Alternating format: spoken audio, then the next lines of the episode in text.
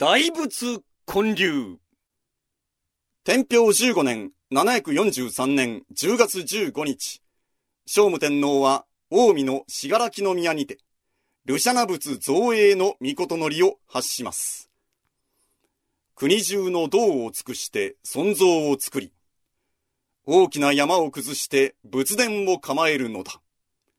一枝の草、一握りの土ほどのわずかなものでも、造営のために寄進したいというものがあれば、無条件でそれを許せ。また、役人たちは、この事業のために、人民も挑発したり、造成したりしてはならぬ。そう、行基は、聖武天皇のたっての願いにより、弟子を動員して、大仏造営のための費用集めの勧進をしました。行基は民衆に辻説法を行い、政府からは弾圧される立場でした。しかし、行基は民衆を率いて土木工事などに従事させ、民衆からの信奉厚いものがありました。それを見て政府は弾圧するよりも取り込んだ方が良いと判断したようです。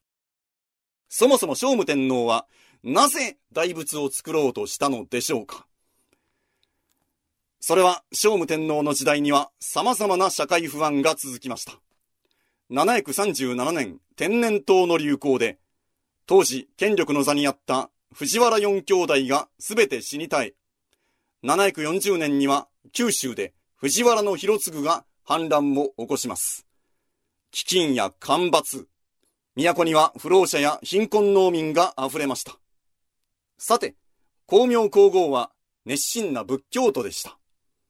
仏教の力で国を救う、鎮護国家、鎮護国家の考えを、夫、聖武天皇に強く進めます。また、聖武天皇は、天平12年、740年2月、何和宮に行幸した際、河内の国、知識寺のルシャナ仏像を見て、大変気に入りました。これが大仏造営に心が動いた直接の原因だったようです。ただし、河内の国知識寺は現在は残っていません。大仏といってもどのようなものだったか不明です。翌天平16年、744年11月、信楽宮の高架寺にて、大仏の骨柱を建てるところまで工事が進みました。しかし、山火事が相次ぎ、反対派の妨害工作かと思われます。信楽宮での造営は諦めざるを得ませんでした。その後、都が平城京に戻り、新たに平城京、左京の東の郊外、根主寺に大仏を造営することになりました。根主寺は後の東大寺です。大仏師、国の君丸が中心となって、大仏造営が始まりました。まず、大仏の中心となる柱、骨柱の周りを中央に木枠で覆います。これに目の粗い砂から目の細かい砂まで粘土砂を盛り付けて、大仏の原型となる塑像を作ります。大仏の原型ができると、表面にキララなどの粉を振りかけ、前とは逆に目の細かい砂から目の粗い砂へ、順に粘土砂を盛り付けていきます。その厚さは4から50センチくらいです。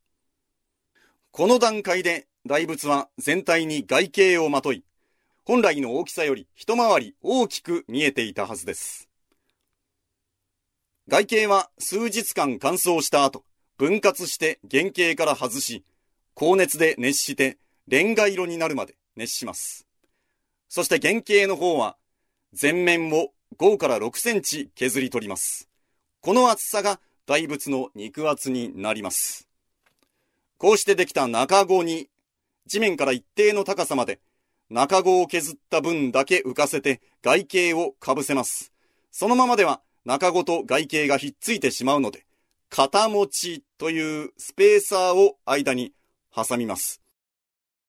肩持ちは後に銅を流し込むと溶けて銅と一体化してしまうので問題なしです。次に中ごと外形の周りを土手で覆います。そして土手の上に複数の溶解炉を置き、銅や鉛を溶かします。それの掛け声とともに、ぐつぐつとたぎった銅や鉛を流すと、それは中ごと外形の間の細い切れ目にスーッと流れ込んでいきます。この銅が凝固するまで待ちます。完全に凝固したら、またも中子のある高さまで外形をかぶせ、その周りを土手で覆います。そして土手の上にまたも複数の溶解炉を置き、銅や鉛を溶かし、同じように中子と外形の間に流し込むわけです。鋳造は8段階に分けて行われました。順番に第3、第4の土手が築かれ、第8の土手に至って、大仏が完全に土手で覆われました。天平19年747年に大仏本体の鋳込みが開始されてから、天平商法元年749年まで、実に3年の歳月が流れていました。山のようにそびえる土手を多数の妊婦が切り崩していきます。そして外形をガバッと外すと、お土手の中から荘厳なルシャナ仏のご尊願が現れました。はあはあ技術者も労働者も一斉に歓声を上げたことでしょう。やったやったわしらの仕事は無駄ではなかった飛び上がって、抱き合って、喜んだかもしれません。こうして大仏の原型はできましたが、聖武天皇には心配がありました。大仏に塗る金が不足していたのです。しかしこれも思わぬ方向から救いがありました。道の区で金が産出したのです。ああ、感謝します。知らせを受けて聖武天皇はほっと安堵するとともに、すぐさま光明皇后、皇太子、安倍内親王を伴い、建造中の大仏殿に赴き、感謝の宣明を捧げました。また、役人たちに官位が振る舞われました。この頃、万葉歌人、大友のやかもちは、越中の神として、越中、北陸に赴任していましたが、金の算出によって、十五位の上に一段昇進しました。万葉集に大友のやかもちが金の算出を祝った歌が残っています。スメロギの、みよ栄えんとあずまなる。道のく山に黄金花咲く。さて、本体鋳造が終わった後は、表面処理を行います。これがまた大変な作業です。銅が流れ込まなかった部分や、亀裂が走った部分を細かくチェックし、補修していきます。ヤスリやタガネで表面を削り、滑らかにしていきます。8段に分けて鋳込んだので、その継ぎ目を鳴らす作業も必要でした。さらに、鍍金のための地ならしとして、砥石で磨いた上を木炭で磨きました。螺髪の鋳造もこれと並行して行われます。螺髪とは大仏の頭に乗っているパンチパーマのようなくるくるっとしたやつです。奈良の大仏には492個あります。鎌倉の大仏は螺髪も本体と一体化して鋳造されていますが、奈良の大仏は螺髪は別パーツとして製作され、後から埋め込んでいきました。この作業にも1年半ほどかかりました。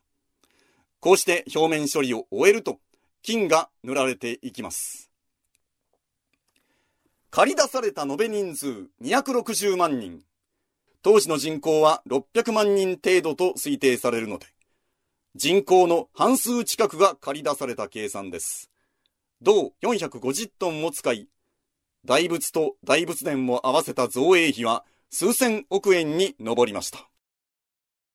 国家予算が潤沢に余っているならまだしも、餓死者や不老者が溢れている中、こういうことが行われたのです。大変な話です。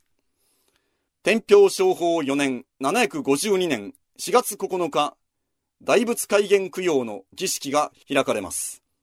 天平15年743年に発願してから9年目のことでした。すでに娘の後見天皇に位を譲っていた聖武上皇、光明皇太后、後見天皇以下、皇位交換が並び、華やかな儀式となりました。インドの僧、菩提仙那が大きな筆を持って足場に登ります。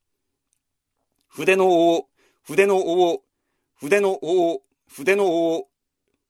筆から後ろに伸びた王、聖武上皇、光明皇太后、皇憲天皇以下、政府高官たちが握ります。そこで、菩提仙那が最後の仕上げとして、大仏に目玉を書き入れると、わーパチパチパチパチパチパチ。大仏殿からは一斉に拍手と歓声が上がります。インドや中国から1000人の僧侶が招かれ、集まった人の数は1万人も超えました。儀式の後は晴れやかな音楽とともに、インドや中国の踊りが披露されます。その賑わいは東大寺の外までも響き渡ります。しかし、大仏建立の一番の功労者である庶民は、当然ながらこの式典には一人も招かれませんでした。聖武天皇による大仏建立。歴史的評価としては賛否両論あって、一概にいいとも悪いとも言えません。しかし、少なくとも聖武天皇の生きたこの時代のみに限って言えば、完全な失敗でした。いいことは何一つありませんでした。ただでさえ傾いていた財政基盤はガタガタになり、庶民の暮らしは大打撃を受けました。平城京には不老者や貧困農民が溢れました。水銀も蒸発させて金メッキを定着させるので、多くの人が水銀も吸い込みました。水銀中毒になって亡くなった人も多かったと思われます。後に立花の奈良丸は、クーデターが未然に発覚し、取り調べを受けた際、東大寺大仏殿の造営で神が苦しんでいる。政治が悪いから正そうとしたのだ。奈良丸の言葉からも、聖武天皇の事業は当時から無謀と見られていたことがわかります。その後、東大寺の大仏は二度消失しています。一度目は、自称4年、1180年、平重衡の焼き討ちを受けて、二度目は、永禄10年、1567年、戦国時代の戦火によって焼けました。しかし、いずれの時も復興を遂げ、現在に至っています。